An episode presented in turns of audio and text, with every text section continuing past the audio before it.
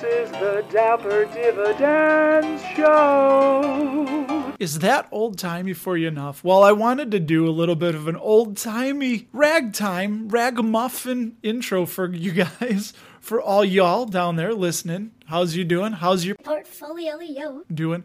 I'm Russ. This is the Dapper Dip, the one and only world famous Dapper Dividends podcast, where you're letting me come into your ear holes for about thirty minutes.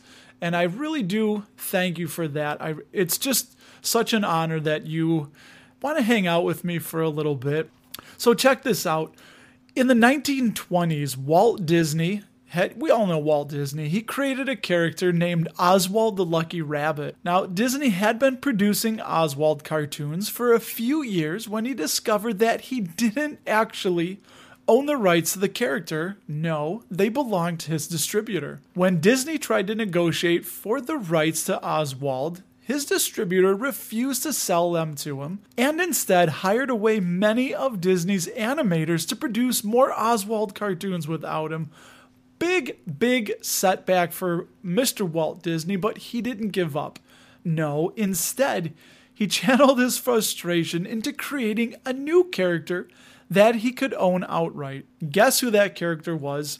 Yes, you're right. It was Mickey Mouse, who became an instant hit and paved the way for Disney's future success.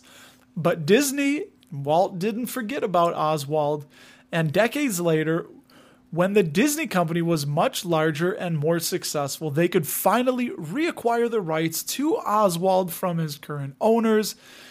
And Disney learned from his mistake of not owning the rights to his own creation and made sure that it wouldn't happen again. And by reacquiring Oswald, he was able to add another beloved character to the Disney stable. Now, when I think of the story of Walt Disney and Oswald the Lucky Rabbit, it's a fan-tiddly-tastic example of how a mistake can lead to greater success in the long run. And we, of course, know what Disney went on to become. A company that cut their dividend just like Intel did. Ticker, I N T C. Well, actually, Disney does have plans later in the year to reinstate their dividend. Uh, Intel, we're going to go over the Intel news. I'm sure you've heard it. And I'm going to tell you three things that I've learned after going through this Intel dividend cut, which is not a surprise. And you know what? But before we do that, we're going to get to some news. We're going to get to a few per- fur- a few purchases. We're going to get, hey man, we're going to get to a few purchases I made this week. That was a bad. I used to do a really good Bill Clinton when I was in the Navy, back in my sailing days when Papa was a sailor. Oh, Papa the Sailor Man, doot doot. He's Papa the Sailor Man. Dude, you've ripped off Popeye. Who? So we're, you're gonna no, we're not gonna do any more Bill Jeff, William Jefferson Clinton, colloquial, blah, blah, blah, colloquially known as Bill Jeff. One word. Bill Jeff, President Bill Jeff, thanks for coming to the show. Hey man, that's that's all right. I didn't I didn't touch that moniker. I, I swear. What we need to define the the meaning of is. What is the meaning of is is? That just sounds like that's a poor man's Bill Clinton imitation that you get here on this program, this Ragia pro, this Ragia prodgra, this Ragia prodcast program. Prodcast. It's a prodcast, everybody. Hop to it. All right, you came here, you want to know about some news. Well, I got lots of dividend news for you. By the way, interestingly, don't get worried, don't hit the panic button yet, but still got down there in the the depths of my throat a little, I don't know what to call it, just a little strain. I think I strained my vocal cords. I'm still learning to properly speak, apparently, at forty-four years of age in the year of our Lord, twenty twenty-three. But yeah, I think Monday, if it's still there, it doesn't hurt or anything. I think I'll go get it checked out, which, you know, I didn't intend for this to be a P S A, but Ronnie James Dio, the famous Rainbow in the Dark, awesome song from the eighties, musician, uh, I forget which b- blend of can- which blend, which brand, a blended a boy. We can just not talk this evening. A bland, a branded blend of cancer that he had. But, anyways, I think it, I'm not going to speculate. Whatever it was, as soon as his body was telling him that something wasn't right, he kept putting it off, saying like, ah, I'll give it a little longer. I'll give it, a, it'll go away. I'll get better. And it never did. And sure enough, they told him, well, Ronnie, had you come in right when you first started experiencing the symptoms, we probably could have saved you, but you waited and it's just too far gone, buddy. You got a couple months to live. There's nothing we can do. So um, anyway, with that being said, and, and even though I know that story, I'm like, well, we'll see. Maybe, maybe next month, maybe the middle of the night. We'll see. I'll give it another month or two. No, it just, that's what the doctors are there for. And that's what we have insurance for, right? So the doctor did order something good for Home Depot, ticker H D. They raised their dividend ten percent, which is Home Depot's fourteenth consecutive annual increase. And yeah, man, that uh, I just bought some parts at Home Depot. The juke was joint. I just can't talk. The juke joint was jumping. You try and say juke joint jumping, everybody. two point seven nine percent yield. Home Depot, great company, fantastic. They're going to be in business for many years to come. Walmart. We got the Blackfoot Walmartians going on over here. They raised their dividend payout one point eight percent. So little itty bitty teeny tiny dividend raise, but that's good for their fiftieth. And ta-da, they are a dividend king because when you increase your dividend annually for fifty years, you are a dividend king. They now have that bestowed upon them. And once upon a time, V F Corp did too, but we know what happened with them. Uh, one point six percent small yield from Walmart. Let's see, what else do we got here? Genuine Parts, ticker G P C, raised that dividend six point one percent for the sixty-seventh consecutive year. Interestingly enough, I do own Genuine Parts, and I have a plan because I have five shares in the self-directed I R A. What I'm going to do with them, I believe on March third, they are going ex-dividend. So I'm going to wait till get that, and then I'm going to sell them because on March seventh, Main Street Capital, ticker M A I N, goes ex-dividend. The sixth or the seventh? I think it's the seventh. And I'm just going to put those five shares into more Main Street Capital because, yeah, my yield on cost with, with G P C is, I think it's just over three percent, three and a half maybe, but I'm really liking Maine, and uh, I just did a video about them, which I'll tell you about at the end. Of course, we got the Intel dividend cut, which we're going to get to. That's going to be, that's the main event. In this corner, we've got Intel. I don't know what to do. Who are they fighting? I'm fighting Intel. That's who. T J X, ticker T J X, which is funny because they offer the, I like going to T J Maxx's. They call it the treasure hunt strategy is what they bank on, meaning you don't know what you're going to get. And they raised their dividend thirteen percent, one point seven one percent yield, and they have a healthy balance sheet, T J Maxx. Who else do we got here? Uh, M and T Bank, ticker M T B. M T B raised their dividend eight point three percent. That's their seventh consecutive annual dividend increase. And they have not missed a dividend payment since nineteen seventy-one. nineteen seventy-one, everybody. What? I don't even know that. That sounded like a mixture of a little bit of Sean Connery and a little bit of Harry Carey. Hey, hey! What's that? That's Jack Brickhouse. That's not even Harry Carey. Harry Carey drank a lot of old style when I was a kid on the air. Uh, M and T has a three point three six percent dividend yield and gets a safety score of ninety-nine. Old Republic Bank, ticker O R I, boosted their dividend six point five percent, which is their forty-second straight year of payout increases, three point seven three percent yield for Old Republic. And they'll be a dividend king, I think. Eight more years to go, O R I. Xcel Energy, ticker X E L, up there. Yeah, yeah, hater. Yeah, hater up there in Minnesota. They're, uh, them, them uh, not the North Stars. They're, uh, They got the Minnesota Wild up there. They they play, I think, at the... Uh, what are we getting Irish there? They play at the Xcel Energy Center. We'll just smash any kind of uh, accent that's coming into my brain right out there into your ears. Take it or leave it. I don't care. Now I think we're Scottish, Irish. I don't know. I don't know, mate. They'll come out. How you going, guys? We're going down south to Australia now. Man, that was just running the gamut of, I don't even know who I am anymore. Somebody could have just tuned in and they'd be like, what the... Anyway, Xcel Energy, the Xcel Energy Center, I believe once upon a time, the Minnesota Wild played there, raised that dividend for their twentieth straight year. They're trying to chase down being a dividend aristocrat, which is twenty-five years of consecutive dividend increases.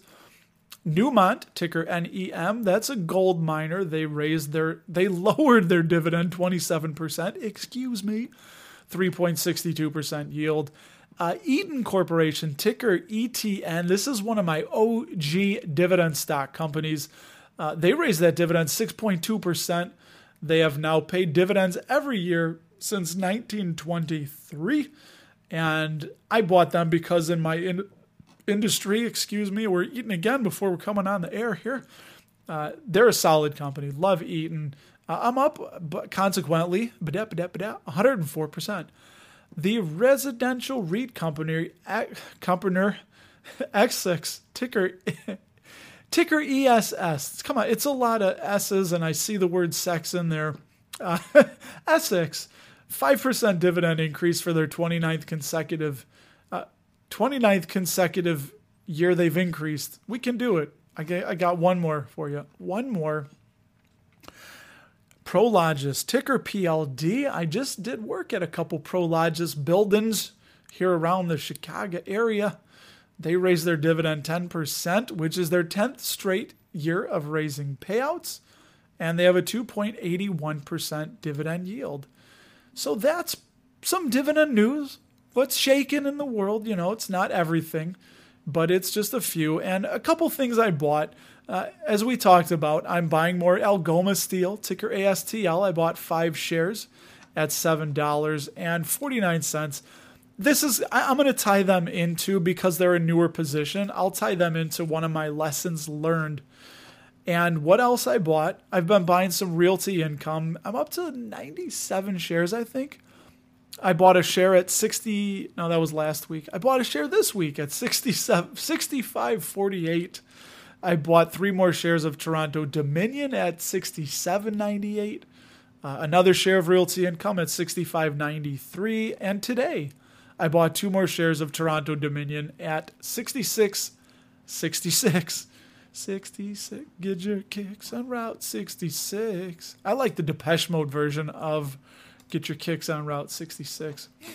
If you don't like Depeche Mode, just shut this program off right now and don't do that. We love you. And in the Roth, it's I'm going to end this with something interesting. I've, I've been buying some more S C H D, a couple shares at seventy-four ninety-nine-ish. Uh, some Franchise Group, I bought three shares at twenty-eight ninety-five. Uh, further buying them, you know, it's interesting. I was looking and reading that franchised group companies tend to do pretty well, which is why Domino's has had pretty good success. Domino's Pizza, ticker D P, D P Z, Domino's Pizza, uh, because they franchise out. It's it's a really good business model. So that's something for you to look into if you want to look for new ideas. Uh, but Franchise Group, that's what they do. They franchise out. They buy the franchises. They own a couple.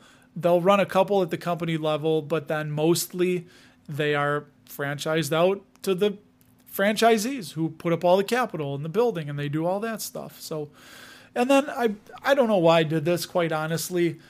Uh, Innovative Industrial Property, they're that marijuana grower REIT. They're going to have earnings on Monday. The twenty-seventh, I believe, is Monday. And, baby, I'm hoping they beat earnings and they get a big pop, because I'm thinking about getting out when I get down ten percent. But, you know, it's it's just one of my much riskier plays. I understand what they do. One of their risks is they they overpaid for their locations to charge the tenants more money. They did like a sale leaseback where they bought it from the tenants, what's their now tenants, I believe, and then they leased it out for a really high square footage rent. And it's like, if if the tenant pays back the full fifteen-year lease or so, they'll get all their money back. But if the tenant defaults, mails in the key, jingle jingle mail, right? If they just mail in the keys, say, yeah, we're done, we can't pay, uh, then I think that would be really bad. And then uh, I I P R loses money. So I I P R definitely not for the faint of heart and a bit risky. Mm. All right, so that's what I did. Now, should we do it? Time check from the pilot house. How long have I been rapping at you for? About fifteen minutes. Not bad. How are you doing? I want to know how you're doing. Shoot me a line. Russ at dapper dividends dot com. Say hello. Or, you know, if you're a, a Twitter user, if you're a, a user of the Twitter, if you're a user of the Twitter, everybody, go to Twitter and find me at Rusty Ram seventy-eight. Oh boy, find me at Rusty Ram seventy-eight and shoot me a tweet twat. A tweet, a tweet twat? Well, we just make new words up here left and right. So that's what we do. Because I love it. All right, so what did I learn? What did I learn from this Intel cut? Well, first of all, why don't we start with that? Intel, yesterday, which was the twenty-second of February, cut their dividend from thirty-six and a half cents a share per quarter. They cut it sixty-five point eight percent, sixty-six percent to twelve and a half cents per share quarterly dividend. That gives them a forward yield at the time of one point nine two percent. And, ah, uh, you know, I'm really mixed on this first because Pat Gelsinger just a few weeks ago had talked about maintaining a competitive dividend. So I think there was, I think they had already must have known that they were going to be doing this. And, you know, I don't like it. It's hard. I, I've liked Pat. He gets paid a lot of money, but this is where, you know, this is, this is one of the, the lessons, I guess, is just, man, numbers over stories. It looked like it was risky. It looked like they were going to have trouble paying that dividend. And I had been on record now saying that they the dividend was about, what, six billion dollars, and they had enough cash on hand to be able to pay that dividend. But for a couple of years, I thought while they turned things around, it wasn't going to be this quick. And especially with uh, Pat Gelsinger's comments about maintaining a competitive dividend, you know, it just sounded like they were not going to be cutting it anytime soon. So we're completely wrong on that. So that's my first lesson, is numbers over stories. The numbers don't lie. There are so many story stocks. There are a ton of story stocks. And we always, always, always should be focusing on the numbers and watching the numbers. I, I mean, it just, operating margin was falling for Intel. Everything was bad since just earnings per share growth went from nine percent in twenty twenty to three percent and then down to negative sixty-six percent in twenty twenty-two. And the last twelve months was, again, negative sixty-six percent. And, sorry, my wife is texting me and I didn't put my phone on mute. Their sales dropped from seventy-nine billion dollars in twenty-one to sixty-three point one billion dollars. Uh, shares, they'd been buying back shares, but just return on invested capital was around twenty-three percent in twenty eighteen. It was at two percent in twenty twenty-two. I, just bad, just bad. Operating margin, which is when you, it's a good way to look at the profitability of a company because it divides the operating income, right, which is what's left after a company deducts the cost of the goods sold and the operating expenses like the selling, the general, the administrative, what they have to pay to run the company, keep the lights on by the total sales. And dude, they had been at thirty-three percent. So they were keeping thirty-three cents of every dollar that was coming in the door in twenty eighteen, and that had been dwindling down twenty-eight percent in twenty twenty-one. twenty twenty-two down to four percent percent. Just rough. I mean, free cash flow margin was down. The only thing that had been declining was their net debt, so that's good. But just looking at the numbers in hindsight, just a big red flag. And, and I knew it was a risk, but I guess I believed Pat and didn't think that the dividend cut was going to happen this quickly. And it just goes to show they had, in twenty twenty, they had five dollars and ten cents of free cash flow per share. In twenty twenty-one, that dropped to two dollars and twenty-five cents, which it had not been that low since twenty seventeen. And then in twenty twenty-two, negative two dollars and thirty-four cents of free cash flow per share. So, God, just the numbers told such a different story. And, you know, that's shame on me. I am not going to be fooled by the numbers. And at least like with Uh, innovative industrial properties, I I P R, I know it's riskier. I know it's a pretty big gamble. And I guess I this will lead me into the second point here. The second lesson I learned is I was betting on the jockey and not the horse, meaning that if Intel was the horse and Pat Gelsinger, the C E O, is the jockey, I really like what he said. And, and you know you've heard me talk about it on here, where I've mentioned how he was, Bob Swan was the C E O before him. He took over for Bob Swan, who was the former chief financial officer. And Pat Gelsinger is the, what was that noise? Did you hear that? As I'm getting older, as I'm thinking, I'm doing that noise. Uh, I can't do it now. It'll happen again, I'm sure. But Pat Gelsinger took over from Bob Swan, who was the C F O. Pat Gelsinger was a former chief technical officer, meaning that he's more involved with the product and what the company's doing. So, you know, he was good to rally the troops. He was exciting, you know, big things, pie in the sky, big dreams to turn this boat around, the good ship Intel, which, baby, is sailing through troubled waters. And I just believed a what he was saying. And I, again, you can call it just that. When you bet on the jockey and not the horse, you kind of need both of them to work together. But if the, if the horse sucks, it doesn't matter if you have the best jockey in the world. It's going to, he's going to have a really, really hard time uh, getting, getting a win. And I didn't know what to call it. I was going to say getting a goal. When you ride the horse to get a goal, that's polo, right? I don't wear polo clothes. I don't know who owns polo clothes, but I do remember once upon a time in the nineties, people were wearing polo clothes, polo shirts, Jenko jeans. You remember Jenko jeans? I never wore those. I thought they were the dumbest thing ever. All the kids that listen to Limp Bizkit. Shout out to Eric Moraris, who I was in the Navy with, and he wore Jenko jeans and listened to Limp Bizkit. And we had pierced tongues at the same time. That was a big no-no in the Navy. But I hit it, and I hit it well, and I don't know, oh, the things you'll do when you're young. And that'll bring me to my, my last point, is understanding what you own. You need to understand. This is a fundamental point that Warren Buffett makes, and it's just becoming clearer. Like Walt Disney making mistakes, this is a mistake of mine. If you were to put right now, or even five years ago, if you were to put an NVIDIA chip, a Taiwan Semi chip, and an Intel chip in the palm of my hand and said, which one of these is superior and why? I couldn't tell you. To be f- flat out honest, I could not tell you. And here's the, the kicker.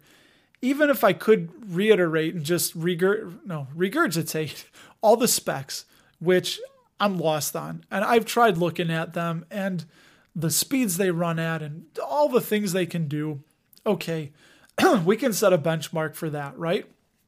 But if I can tell you which one's faster right now, which one's better, and you ask me, okay, five years from now, ten years from now, who's going to have the better chips?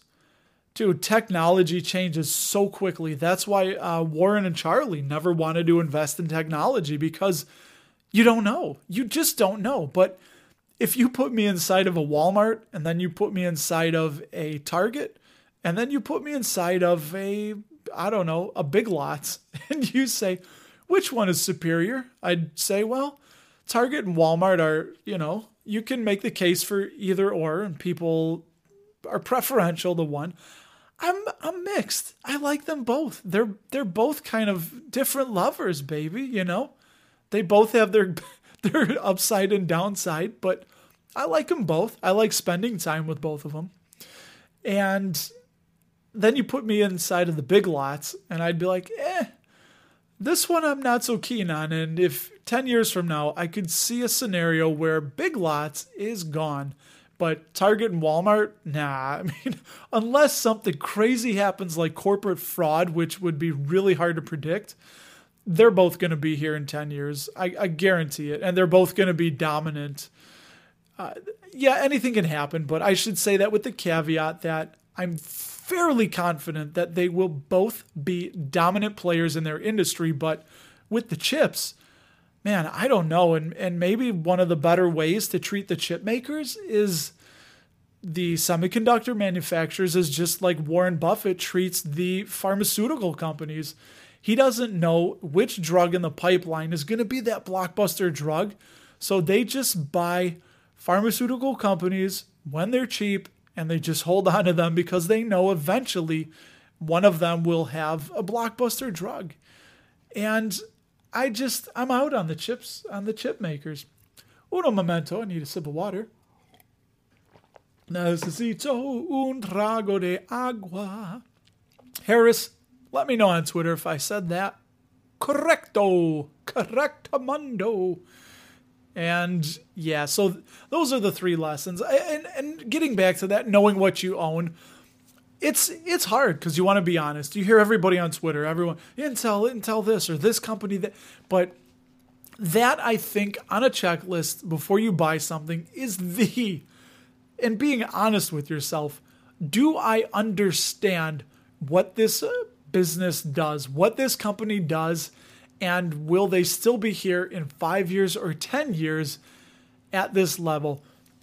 Warren's famous example with Coca-Cola that he loves to use is he says, Coca-Cola is such an ingrained brand that it is going to be impossible, near impossible to overthrow them. He said, if you gave me ten billion dollars and said, go start a competitor to Coca-Cola, and or go start a company that's going to beat Coca-Cola, here's ten billion dollars. He said, I wouldn't know how to do that. Like, that is so difficult to do. But could somebody just make a chip that overthrows all of the manufacturers right now? I mean, probably. Apple's working on it, right, with their M one chip.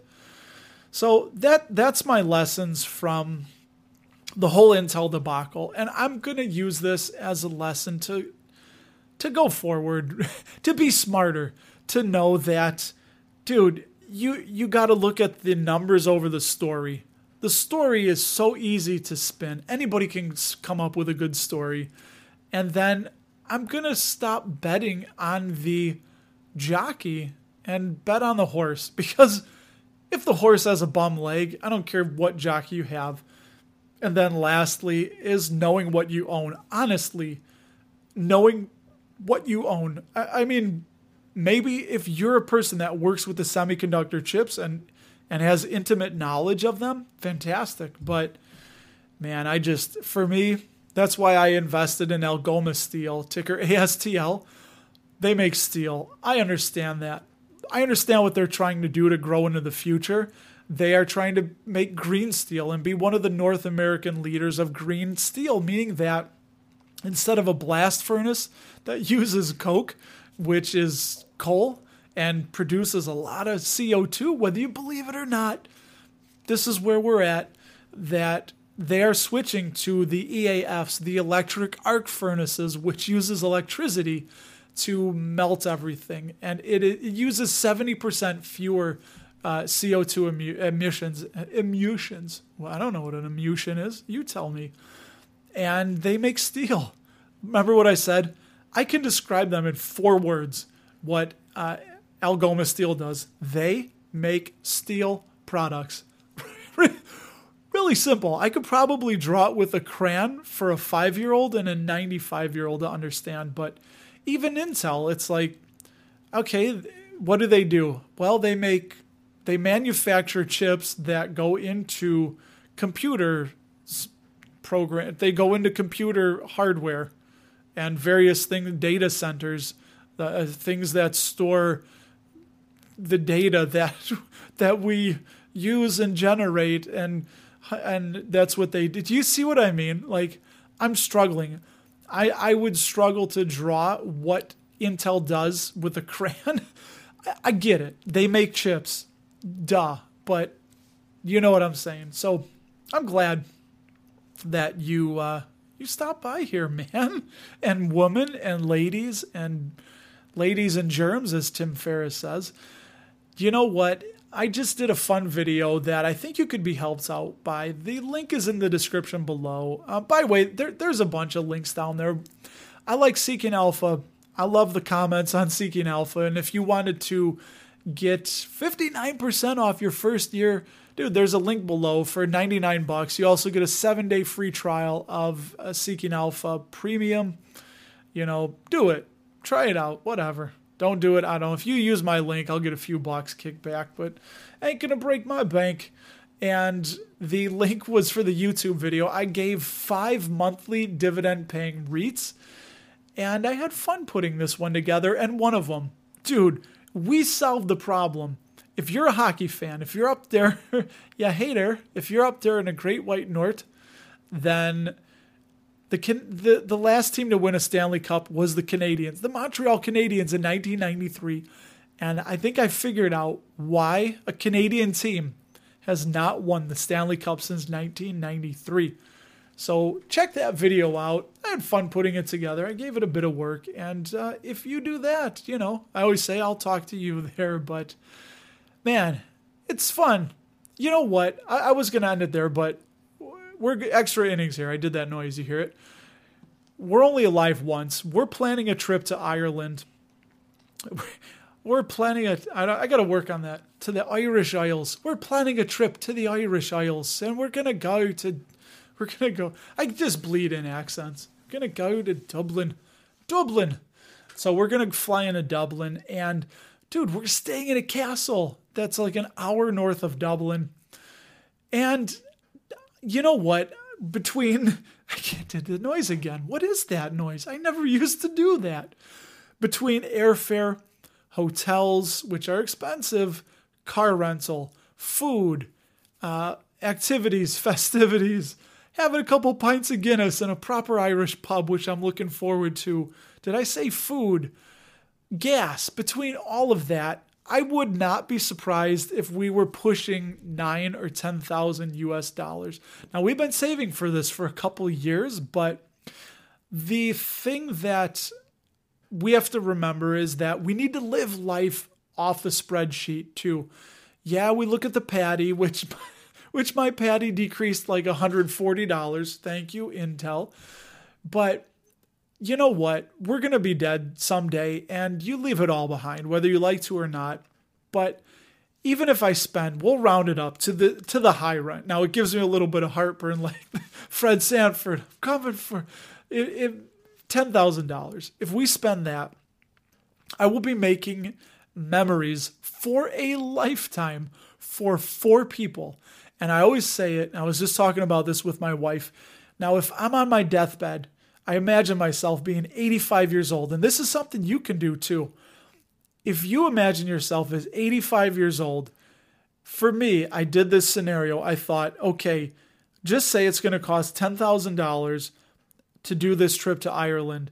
I'm eighty-five and I'm on my deathbed or whatever. Would I regret not doing this when I'm forty-four? My wife and I are in our mid-forties. My kids are teenagers in high school. Would I be sad that I didn't do this? And it was just, it was, it was an immediate, oh, absolutely. I, and you know, furthermore, even if you think, well, if I invest that money and I compound it at ten percent and the rule of seventy-two and it doubles, like it would be worth this much. Could you imagine me laying in bed, eighty-five, ninety years old, and we didn't take this trip? I would probably pay fifty thousand dollars, I would probably pay one hundred thousand dollars to be in my mid forties again with my kids as teenagers to take this trip. So at the end of the day, it's a really easy decision to make. And this is all money after we've underspent our income. I'm going long here. You can deal with it, right? I want to say one more thing. I'm not cutting this out. One last thing here before I let you go is that it's very, very simple to be wealthy. There's literally only two things I think you have to do. Number one, underspend your income. Whether you make minimum wage or you make five hundred thousand dollars a year, if you do not underspend your income, you will not be wealthy. And then the second part of that is with what you've underspent and after your necessities and your utilities, the excess, you invest into something that you understand. That's really the, the two two simple things to be wealthy. Underspend your income and invest into something or with someone that understands a way to grow your money. And stocks for many people, for most people, are great. Gold, we've talked about, not a great way to grow your money. Thank you, thank you. We made it again. Thank you, thank you. What was that? Little Caesar's Pizza? But in all seriousness, thank you for spending a little bit of your time with me, your limited time on this planet. I hope I've made you laugh a little bit. And come back next week, y'all. We'll hang out. We'll chat about something else going on in the world of stocks and dividend investing. So long, everybody.